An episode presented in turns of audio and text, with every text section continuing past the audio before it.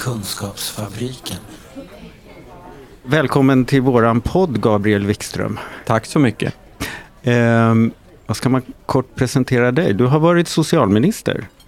Ja, även om jag aldrig hade den titeln, men jag var ansvarig för så. folkhälso, sjukvårds och Så var idrottsfrågor. det. Ni var flera som delade på departementet då. Det var vi. Just det. Eh, och nu är du, vad då? Nationell samordnare för Agenda 2030.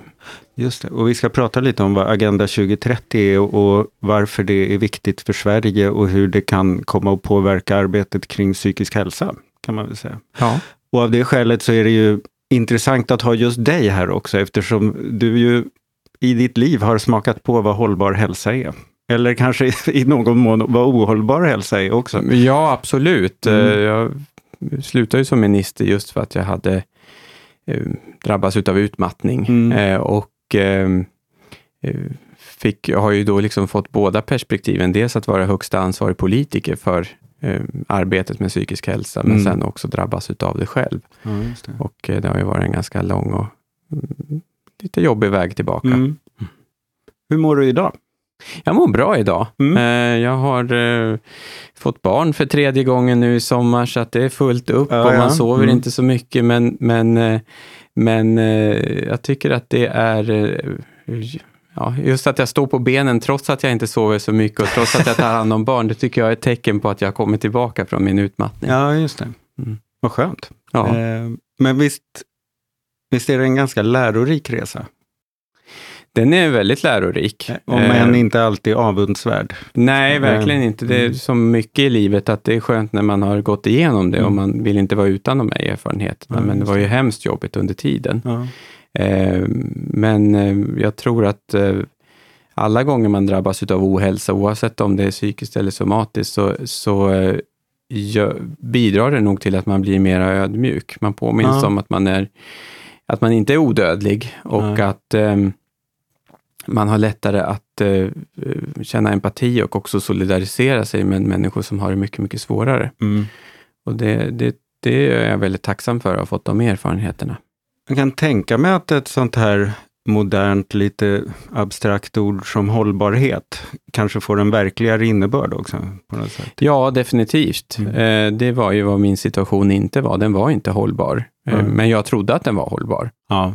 Eh, därför att det funkade, tills det inte funkade. Eh, och, ehm, det, så att, och, och det har ju lett till att jag har tvingats definiera om för mig själv, men också för min omgivning, vad hållbarhet innebär i form av hur mycket man klarar av, oavsett om det handlar om jobb, eller om det Mm. handlar om familjeaktiviteter, eller om det handlar om någonting annat. Eh, och det är ju en ganska stor skillnad mot vad jag tyckte var hållbart när jag Ja, hade det. som mest. Får du med dig omvärlden i det? Lyckas du stå upp mot de krav som kanske inte passar dig?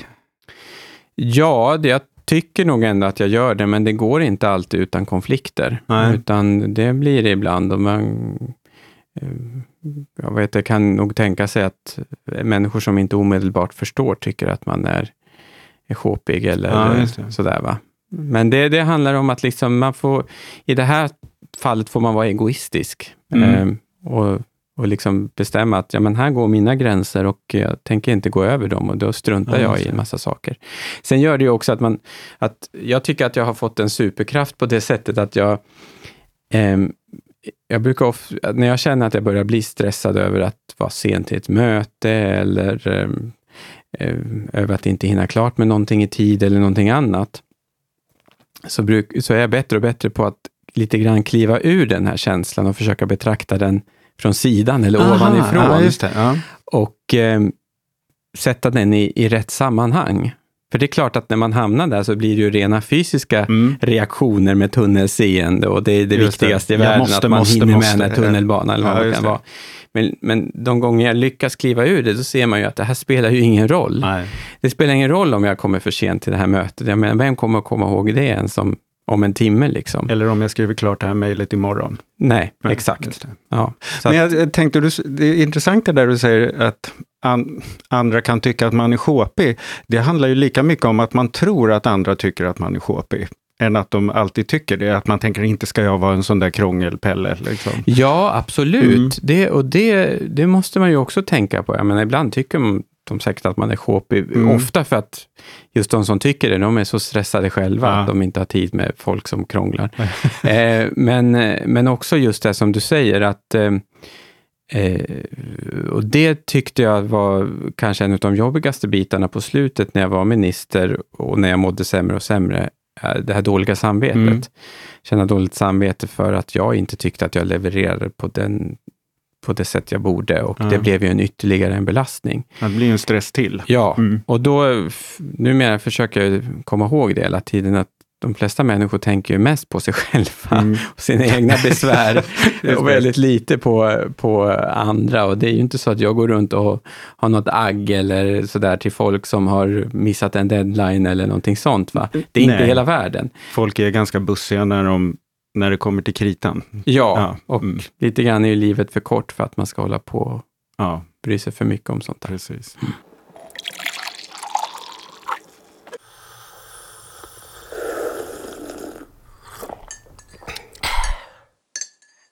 det här nya uppdraget du har nu då som samordnare för Agenda 2030, vi småpratade lite här innan, det kan ju vara ett område som är hur stort som helst. Du kan få beskriva lite, vad, vad omfattar FNs, eh, det här Agenda 2030? Allting. Ja. det är ju, jag får ofta frågan så här, okej, okay, FN har tagit fram en ambition, en agenda med 17 mål och 169 delmål. Hade mm. inte varit bättre att man hade enats om tre mål? Det hade väl varit mer kommunikativt. Mm. Och det är klart att det hade varit det, om det var en kommunikationsplan man tog fram. Mm. Men det här är ju en handlingsplan där man säger att det här behöver vi göra för att fram till 2030 ställa om världen till att bli hållbar. Och eh, då måste man också fråga sig, vad är hållbarhet? Mm. Ja, hållbarhet, eh, det finns en fin definition som jag aldrig lyckas komma ihåg, men den handlar ungefär om eh, att vi inte ska eh, förbruka världens resurser på ett sådant sätt att vi gör det sämre för våra framtida barn och framtida mm. generationer. Och det gäller ju både de miljö och klimatmässiga resurserna, men det gäller också de sociala och de ekonomiska resurserna. Och idag så lever vi ju långt över våra tillgångar. Skulle alla leva som i Sverige så skulle vi förbruka ett antal jordklot. Mm. Eh, och det säger sig självt att det här är ohållbart, vi måste ställa om.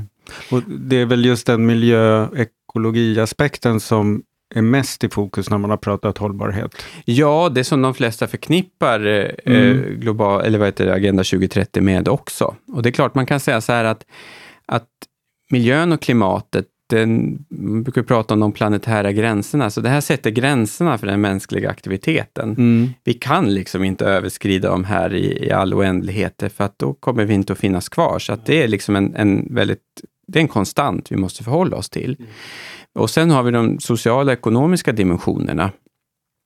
Och här handlar det om, inte minst den sociala, då kommer man ju in på hälsa och man kommer in på människors relationer till varandra och, och, mm. och så vidare. Och där där kan vi också se att vi lever ohållbart idag. Vi har organiserat samhället på ett sådant sätt att väldigt många människor slås ut. Helt i onödan, skulle mm. absolut inte mm. behöva göra det. Vi har organiserat samhället på ett sådant sätt att många lämnas efter. Vi har ju växande klyftor också i Sverige, liksom globalt. Mm. Eh, och eh, det här kommer inte att hålla på sikt, eh, inte minst därför att om vi får de fortsatt växande klyftor, om vi får en allt större grupp människor som inte känner att man hör till samhället, att man, att man eh, måste kämpa för sin dagliga överlevnad och inte har tid att bry sig om de större sammanhangen. Mm. Då kommer det vara människor som eh, inte är beredda att prioritera eh, ett hållbart klimat till exempel. Mm. Eh, eller internationell solidaritet, eller de värden som vi också tycker är viktiga. Det kan man ju få en känsla av att det redan har börjat hända. Det har det definitivt mm. gjort och Eh, Eh, jag menar, den, den, eh, den utveckling som vi har sett i många länder, den politiska utveckling, som ofta brukar beskrivas som att nu är människor mer rasistiska eller nu har människor liksom ändrat sina värderingar. Mm jag är tillräckligt mycket historiematerialist för att tänka att eh, det där, det där är liksom överbyggnaden. Eh, basen i det här, det är ju att människor har fått mycket otryggare tillvaro. Mm. Alltså man drabbas i högre utsträckning av arbetslöshet, man går på eh, osäkra anställningar, man, man känner inte att man har makt och möjlighet att påverka sina egna liv eller samhället i stort. Kafferast i Kunskapsfabriken. Det finns ju en gammal sägning som säger att har man inte hälsan så har man ingenting. Nej. Eh, och hälsa är ju som sagt en, en central del av social mm. hållbarhet. Och jag för min del tycker att vi borde utvärdera väldigt mycket mer av hur det går för samhället utifrån hur människor faktiskt mår. Det gör vi inte idag. Nej. Vi, visst, vi är duktiga på att mäta statistiskt och så vidare, mm. men när vi fattar de tunga politiska besluten om ekonomi och den allmänna samhällsinriktningen, då kommer hälsa ganska långt ner på dagordningen. Och det är ju det är inte att ta ansvar för den sociala hållbarheten. Ja, och att hälsa är, man mäter hälsa ganska snävt. Ja. Alltså ofta liksom utifrån vårdens karaktäristika, kanske. Mm. Inte så mycket efter... Vi vet ju också att hälsa är förknippat med känslan av delaktighet mm. eller liksom att man tycker att det är meningsfullt, det man håller på med, att det också påverkar eh, hälsan väldigt konkret. Och då, då är det ju en annan typ av studier eller indikatorer vi behöver för att också bredda hälsobegreppet kanske. Ja, och inte minst hur hälsa är väldigt relationellt också. Mm. Det var ju någonting som jag upptäckte när jag drabbades av min utmattning och slutade som minister. Alltså att gått ifrån en verklig högstatusposition med mycket makt och mycket inflytande till att eh, eh bli utmattad, sjuk helt enkelt, på, så att jag inte orkade ta ens kortare promenader eller klara av saker i vardagen. Mm. Eh, och med det också förlora mitt uppdrag och mycket av mitt nätverk och sådana saker. Det var ju en enorm statusförlust. Mm. Mm. Och hur det påverkade synen både på mig själv och på samhället i stort och vilka möjligheter som fanns. Ja, det. Eh, och det, det tycker jag vi pratar för lite om. Eh, hur, hur, det, hur det egentligen mm. är det, den stora förlusten eller tragedin hos människor som kanske drabbas av arbetslöshet eller sjukskrivning mm. eller på andra sätt eh, förlorar mycket i status. Mm. Eh, och Det här har ju bland annat Michael Marmot, som är ju den berömda folkhälsoprofessorn från Storbritannien och som ligger bakom mycket av jämlik hälsoarbetet mm. globalt sett det här var ju hans stora tes som han har drivit fram, att, att, att hälsan är beroende av en status mm. eh, och blir därmed relationell. Den handlar om jämlikhet, den handlar om, om, om vår position i förhållande mm. till annat. Men det här pratar vi extremt lite om. Mm. Och vi har också väldigt svårt att mäta detta på ett bra sätt, så att det blir ett bra underlag för politiska beslut. Jag skulle nog säga att vi i vår rörelse kan väldigt mycket om det där eftersom vi har jobbat mm. med inflytandefrågor. Ja. Eh, både inflytande som jag som patient känner mig delaktig i den dialog med min läkare jag har mm. om, om hur det, vad som händer med mig och vart jag vill i livet.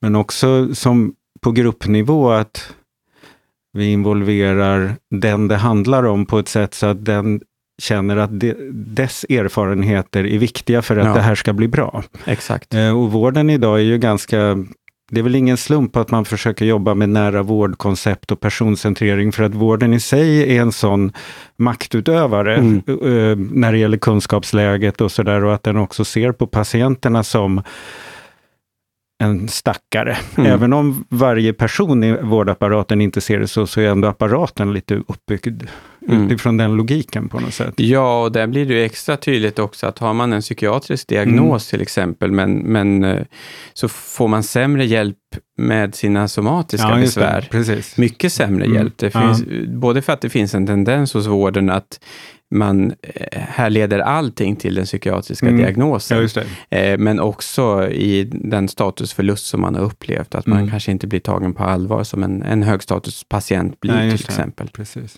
Ja, nej, det ja, där, när man resonerar så, så tänker man att hållbarhet är otroligt viktigt att försöka få in som ett begrepp. Ja. Mm. Det är helt mm. centralt och det, mm. det, handlar ju som sagt om hur vi hushållar med våra resurser. Och vi har tyvärr, Sverige har ju varit ett av de bättre länderna, men, men äh, även vi har varit duktiga på att misshushålla med våra, vårt humankapital, som det så fint heter, alltså våra mänskliga resurser. Ja. Se bara på hur många människor som, som, inte minst i offentlig sektor, men också privat näringsliv, hamnar i långtidssjukskrivning Mm. till exempel, helt i onödan. Eh, hur många människor som, som, eh, som inte kommer till sin rätt på sina jobb, därför Mm. att man, man inte får det, rätt, det stöd eller det utrymme som man behöver.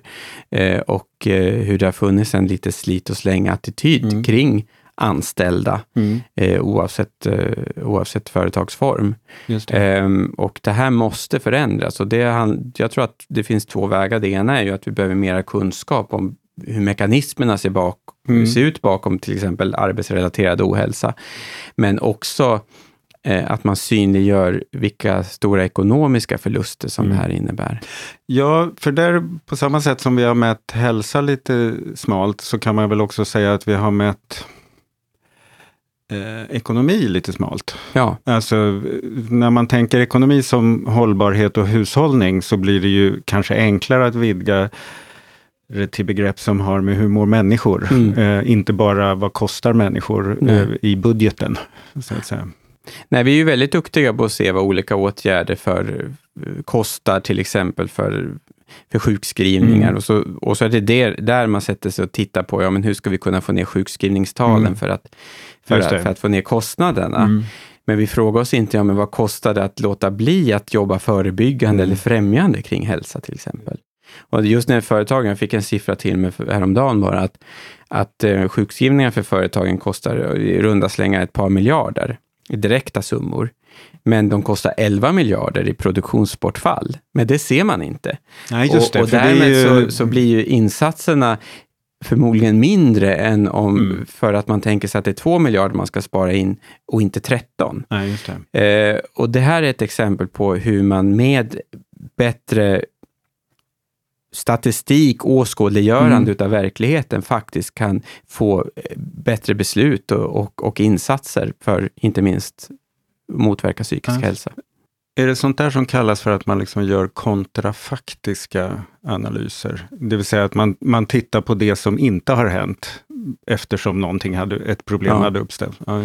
Ja, det är det. Och, Mm. och, och just och alternativkostnad är ju en Ja, sån där central Mm. idé också, som jag tycker man...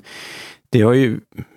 Det tycker jag också man jobbar väldigt lite med i, Mm. i, i Sverige faktiskt. Vad är, vad är, alltså man frågar sig som sagt väldigt mycket, vad är kostnaden för att göra det här? Men man frågar sig, man borde minst lika ofta fråga sig, men vad är kostnaden att inte göra Mm. det här? Just det. För den är ofta mycket större. Nu pratar ju vi om massa företeelser, eh, liksom analyser av hur det ser ut idag och vad som kanske inte är tillräckligt hållbart. Men hur i hela friden kan man utifrån de här alla områdena och målen, eh, liksom hur, hur översätter man det till att faktiskt skapa förändring i ett enskilt land som Sverige till exempel? För att de, de där målen är ju globala och Mm. de ska ju kunna på något vis vara giltiga överallt. Mm. Och då är det ju risk att de är lite, som du sa, att det blir lite för tunt. Lätt att kommunicera men svårt att skapa förändring. Ja, det är det ju och eh, det finns en del mål som kanske inte är lika relevanta för Sverige. Mm. Vi har ju ett mål om ingen hunger till exempel. Mm. Det är ju inte så att det stora problemet i Sverige är att människor svälter, utan här har vi snarare problem med fetma och övervikt Mm. istället. Men vi har ju börjat så att vi tillsammans med Statistiska centralbyrån så håller vi nu på att utveckla ett verktyg där man ska kunna följa Sveriges måluppfyllelse. Aha. Och det tvingar oss att titta på målen och, och titta på indikatorerna och säga, ja, men hur gör vi de här relevanta för Sveriges del? Vilka ska vi använda? Vilka ska vi låta bli? Och så vidare. Så det är liksom ett första steg. Eh, sen så tycker jag att det är bra att det finns 17 mål och 169 delmål, att de spänner över alla samhällssektorer, för det gör att enskilda organisationer och aktörer kan plocka sitt mål eller sitt kluster utav mål och bara jobba med dem. Och så hoppas vi att helheten så att säga går ihop. Mm. Eh, men utifrån min roll så är egentligen målen mindre intressanta än omställningen i sig. Ja, Det vill ja. säga, hur ställer vi om vårt samhälle så att det blir mer hållbart? Mm. Och vad, vad blir hållbarhet i det här sammanhanget. Och för, jag tycker att man kan definiera ner det till, lite slarvigt, till att prata om att vi behöver jobba mer långsiktigt och vi behöver jobba mer med helhetsperspektiv och vi behöver samverka mer mellan olika aktörer. Mm. Och det här är någonting som inte minst offentlig sektor har, har brottats med i många, många år. Mm. Men nu finns det också ett globalt arbete som man kan koppla samman detta med och förhoppningsvis så kommer vi längre. Det här hur man gör förändringen. Vad en förändring du vill se i världen, Ja, sa väl Gandhi. Att, Ja, eh, precis. Ja, Det är inte så dumt sagt Nej. faktiskt. Och det, de gånger man har lyckats med det så kan man väl också personligen säga att det stämmer. ja, Att man liksom eh, börjar vara det man vill bli. Ja. Liksom. Ehm, men då är det ju en, en hållbarhet socialt. I, i, våra ögon så tänker jag att ett hållbart samhälle också gör ju att inte bara alla har det bra, utan att alla behövs. ja, Ehm, och att alla är med och skapar det, eller Mm. känner att det här samhället, jag är en del av hur det här samhället ser ut. Hur, hur, hur kommer ni kunna liksom ange tonen för hur man kom, måste inkludera även målgrupperna? För det blir lätt att man säger att myndigheter ska samverka eller Mm. att organisationer ska samverka. Men hur får vi med människor i att skapa ett hållbart samhälle? Ja, vi har ju, alltså jag tror att det är en helt central uppgift som vi måste lösa om vi ska kunna ställa om samhället. Mm. Eh, Vi pratar väldigt mycket om att vi behöver ha ett bredare folkligt engagemang kring hållbarhetsfrågorna. Det finns ju där kring miljö och klimatfrågan och det Mm. finns där kring de sociala frågorna, men vi behöver ha liksom mer samlat. Och inte minst av en praktisk orsak och det är att det är så många aktörer runt om i samhället som behöver dra sitt strå till stacken för att vi ska lyckas med Agenda 2030. Mm. Och de behöver göra det under ganska lång tid. De måste ha ett tryck på sig Ja, så att man hela tiden är på tårna och Mm. jobbar med den här frågan. Och det trycket kan inte enbart komma från staten, det tror inte jag. Nej. Utan det måste komma underifrån, det måste komma ifrån folket. Mm. Alltså att människor ser att det är orimligt på det sätt vi lever och att man kräver förändring. Eh, men det kräver i, i sin tur att, att, eh, man, att den här förändringen eller det här trycket organiseras fram. Och jag tror att och då måste man hitta vad är, vad är kärnan? Vad skulle kärnan vara i en sån här rörelse? Och som jag ser det så är det barn och unga idag.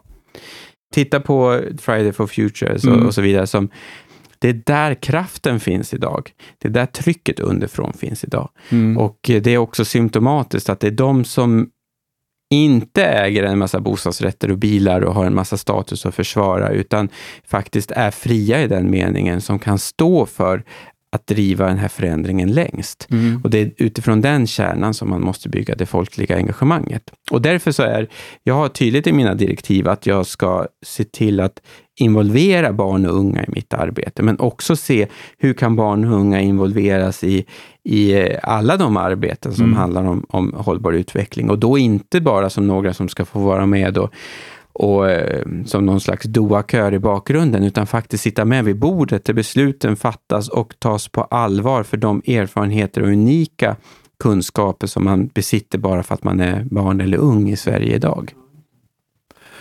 Och av det enkla skälet till att det är ganska snart de som, in, som kommer att behöva vara de som tar hand om det, som ni, den där omställningen kommer fram till. Ja, och det är någonting vi ofta brukar säga och det är ju, det är ju helt riktigt. Mm. Men ibland så stannar vi vid det och så säger vi så här, men barn och unga är viktiga för de är framtiden. Men det är också att säga lite grann att ni får vänta på er tur. Ja, det är för att eh, Mm. fortsättningen på det, det är att säga att barn och unga är framtiden, men barn och unga är också här och nu. Mm. De har som sagt unika erfarenheter, de lever i det här samhället, de har, de har en egen kultur, egna Mm. kontaktnät, ett eget sätt att se på världen, egna eh, utmaningar och möjligheter som är helt skilda från vuxenvärlden. Och om de här erfarenheterna inte finns med i beslutsfattandet så blir det ett sämre beslutsfattande. Ja, just det.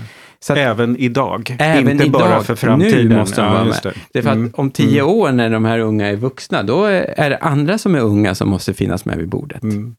Just det. Jag vet inte om den jämförelsen håller, men det är lite sådär som man kan tänka kring patienter, att just nu är du så sjuk, du kan få vara med och bestämma senare i din Ja, process. exakt. För nu är det vi som bestämmer över dig. Men det kanske är faktiskt viktigt på, för den här, dels för tillfrisknandet och återhämtningen, men också för demokratin och, och vad man ska kalla det för, att även nu när jag är i det här skedet där jag faktiskt knappt kan ta hand om mig, Mm. så är min röst väldigt viktig. Ja, och Mm. jag tycker det är en jättebra liknelse Mm. också. Den kan man dra lite längre, för man Mm. kan säga så här, varför är då första instinkten att säga att du ska få vara med sen och inte nu? Ja. Ja, kanske för att du är för sj- sjuk för att sitta uppe i en stol och prata med din läkare. Mm. Men då är det ju formerna för det här påverkansarbetet som är Ja, fel. det är stolen som är Det är problemet. stolen som är problemet. Då får du flytta läkaren till sängkanten då, Ja, om, det. om det hjälper. Mm. Och det är precis så vi måste tänka kring barn och unga också. Om vi tycker att det är besvärligt att ha med barn och unga under 18 år, därför att vi har riggat ett, riggat ett system som bygger på att man ska vara myndig och kunna ta Mm. ansvar för sina beslut och så vidare, då får vi väl hitta andra former för att eh, låta det här inflytandet och påverkan ta plats. Vi har ju kommit en bit på vägen i Sverige. Mm. Vi har ju redan det här tänket via att vi till exempel förbjud, förbjöd barnaga. Mm. Det är ett sätt att säga att barn och unga är liksom en, en eh, egna individer med egen rätt att, att inte bli slagna och, och finnas till och så vidare. Vi behöver bara dra det här lite längre för att också ge dem en plats vid beslutsfattarnas bord. Vad häftigt. Ja, det är jättehäftigt och det, Mm. varje gång jag säger det så blir jag samtidigt lite eh, får jag lite ångest för att det är, en, det är en väldigt svår uppgift att göra Ja. och det är så lätt att det blir fel och att man hamnar i att det ännu en gång bara blir någon slags projekt där det unga ändå förpassas till sidlinjen. Mm. Eh, så att det inte är lätt jag, jag har inte liksom alla svaren på hur det här ska ske och det kanske jag inte ska ha heller. Men Nej. jag ska se till att andra tänker till om hur de ri- riggar sina, sitt beslutsfattande och, Mm. och, och sin, sina processer så att barn och unga kommer med.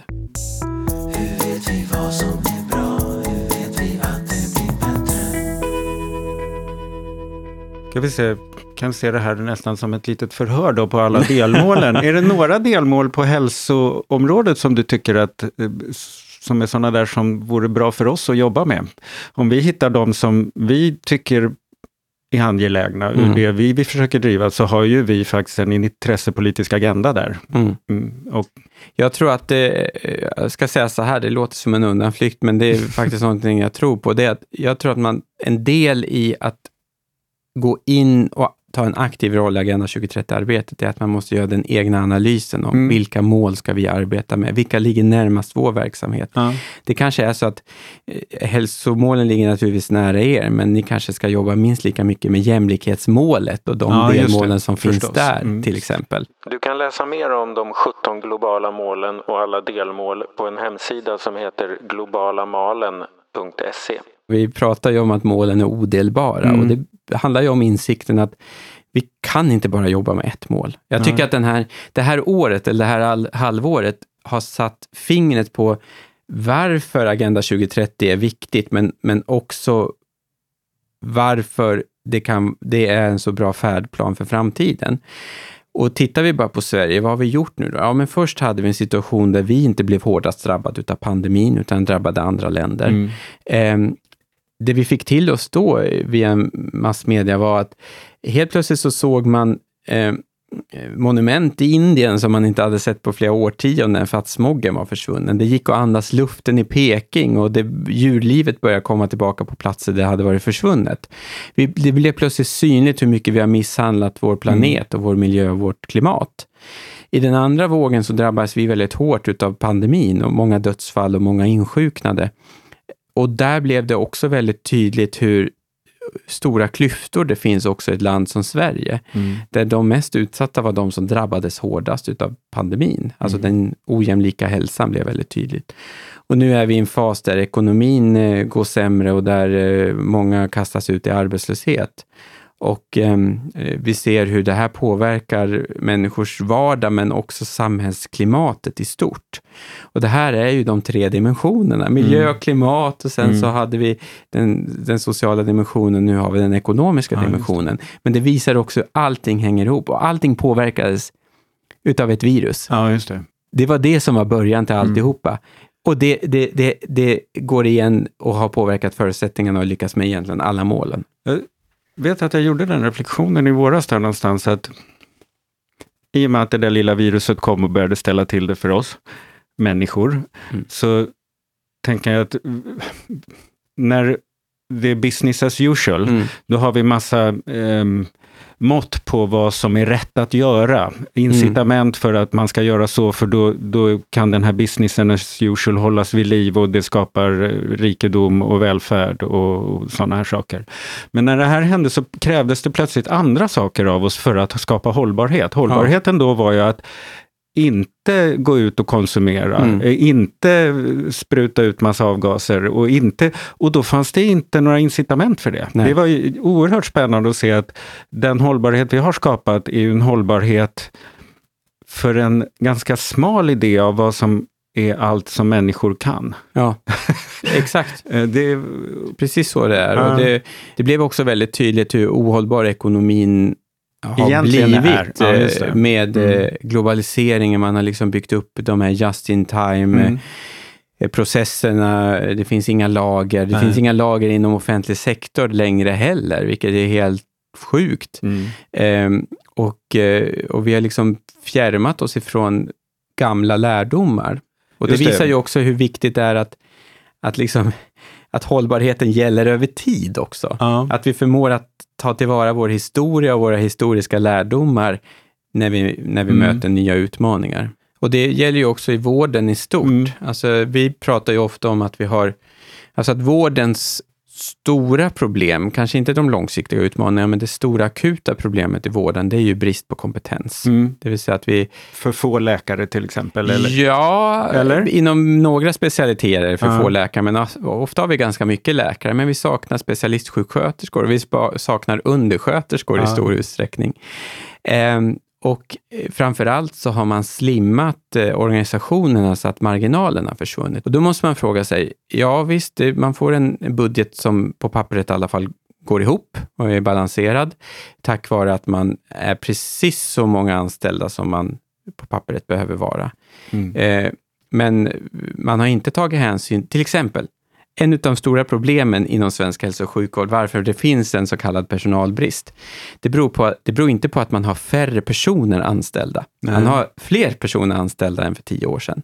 Men för tio år sedan så var många av sjuksköterskorna 50-60 års åldern, de var väldigt erfarna, de hade inga småbarn, de Nej, var det. nästan aldrig Vabbade sjuka. aldrig, det. Nu är sjuksköterskorna i 30-35 års åldern. De har småbarn, de behöver vabba, de blir sjuka. Eh, kanske, behöver, kanske jobbar man bara 80 procent för att Mm. man ska hinna med familjen. Eh, det blir en helt annan mix där. Och det har man inte tagit, till, tagit till sig när man har gjort detta. Och då kan man fråga sig, är det då hållbart att man har en organisation som är så slimmad så att den går ihop på pappret? Vore det inte bättre att ha några extra personer anställda så att man har lite marginaler i Mm. verksamheten? Och jag tror att det är det som är det stora problemet, eh, både inom offentlig sektor men också delvis inom privat, att vi har, vi har tagit bort marginalerna. Mm. Och det är där, därför det hela tiden vi hamnar i olika former av kriser. Är det inte kriser på akuten så är det kriser i skolan eller kriser inom, på något annat ställe. Va?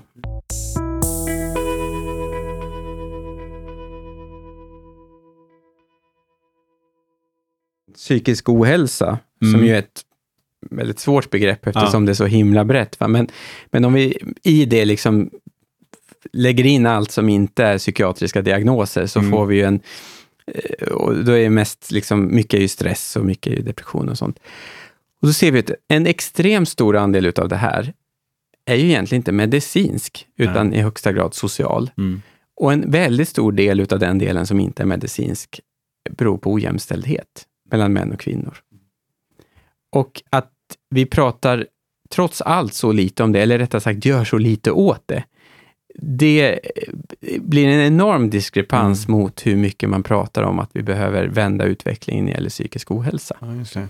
För även om vi inte har verktyg att mäta eh, massa saker som vi behöver lära oss, så kan vi ju ändå se att kvinnodominerade yrken så ser vi en viss typ Mm. av förslitning. Vi kan se vad, vad man tjänar i de yrkena jämfört med andra yrken där man inte sliter ut sig lika Ja. mycket och sådär. Det är, ganska, finns- det är ganska enkel matematik. Det finns en jättespännande studie som jag inte kommer ihåg eh, vad heter eller vilka som har gjort den nu. Jag undrar om det inte var Försäkringskassan, men där man, tittar, man jämförde, jag tror det var hemtjänst och eh, tekniska kontoret i en Mm. kommun. Och, eh, och, man har, och, och där ser man liksom att männen som jobbar där, de har högre lön, De, har, de får ha tjänstebilar när de åker på förrättning. De får liksom, på punkt efter punkt Mm. så har man liksom skapat förutsättningar för att de ska ha en väldigt bra arbetsmiljö. Mm. Medan hemtjänsten, där har man inte skapat några alls. Och så blir man förvånad när det är större ohälsotal inom hemtjänsten än på tekniska kontoret.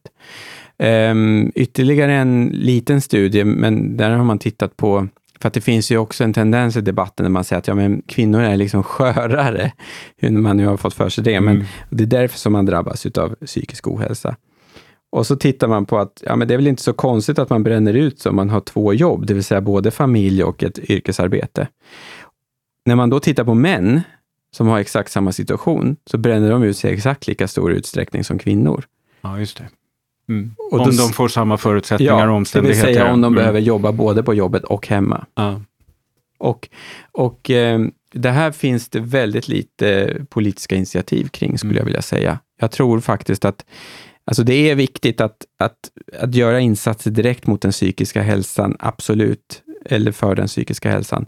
Men, men om man inte tar med sig det här perspektivet också i arbetsmarknadspolitiken, i jämställdhetspolitiken, i Mm. alla andra områden, så kommer man inte lyckas. Och det här är ett tydligt exempel på hur agendans olika delar hänger ihop. Är det någonting, på tal om hypotetiska frågor, eh, jag tänker på ur din egen erfarenhet eh, när du har varit sjuk och sjukskriven och fått vård och behandling och sådär. Eh, som du tänker att i ett samhälle med bättre hållbarhetsperspektiv så hade det, mitt, min situation blivit annorlunda.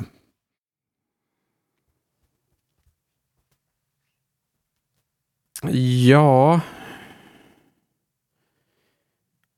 Jag vet inte egentligen hur pass generella... Det är någon, en fråga som jag brottas med, hur pass generella slutsatser man kan dra ut av min situation eftersom Mm. den var så specifik. Mm. Alltså, jag hamnade i samma situation som många andra, men jag hade trots allt ett uppdrag som väldigt få människor Mm. har och en situation som därmed skiljer sig ganska mycket från de flesta andras. Ehm, men det som jag tror är allmängiltigt, det är att stigmat kring alltså både normerna för hur mycket man ska arbeta eller hur mycket man ska klara av som människa och stigmat när man inte gör det är två saker som behöver förändras och det skulle hjälpa alla. Och Det ena handlar ju om att, eh, att det finns såklart orimliga förväntningar och det finns på olika nivåer. Det är helt uppenbart. Eh, där vi inte tar hänsyn till människors faktiska förmågor och eh, ork helt enkelt. Eh, utan man försöker passa in människor i ett system snarare än att anpassa systemet efter människorna. Ehm, och det andra är då det stigma som drabbar den som eh, inte orkar, där man inte vågar berätta om detta. Mm. Och jag får ofta frågor att ja, det, det är väldigt modigt att du har gått ut som ledande politiker och berättat om dina egna bekymmer och sådär. Eh, eh, tror du att det här är vanligt? Och jag säger att det, det är klart att det är vanligt. Mm. Men för många andra politiker, då, då är det lättare att säga att man har diskbråck eller att man har problem med hjärtat eller någonting sånt. Va? Eh, det är för att det är mer acceptabelt. Och det i sig är orimligt. Det kan vi låta bli ett vackert, ganska fint slutord tycker jag. Ja, vi är redan klara. Ehm, stort tack för att du ville vara med Gabriel. Tack så mycket för att jag fick komma. Och för er som hör det här, ni kommer också, om ni är snabba på pucken, att kunna se dig på vår konferens som är dagen efter att vi släpper det här avsnittet. Det Tack. blir kul. Ja. Tack. Den här podden görs av NSPH, Nationell samverkan för psykisk hälsa. Läs mer på vår hemsida www.nsph.se eller följ oss på Facebook. Kafferast i Kunskapsfabriken.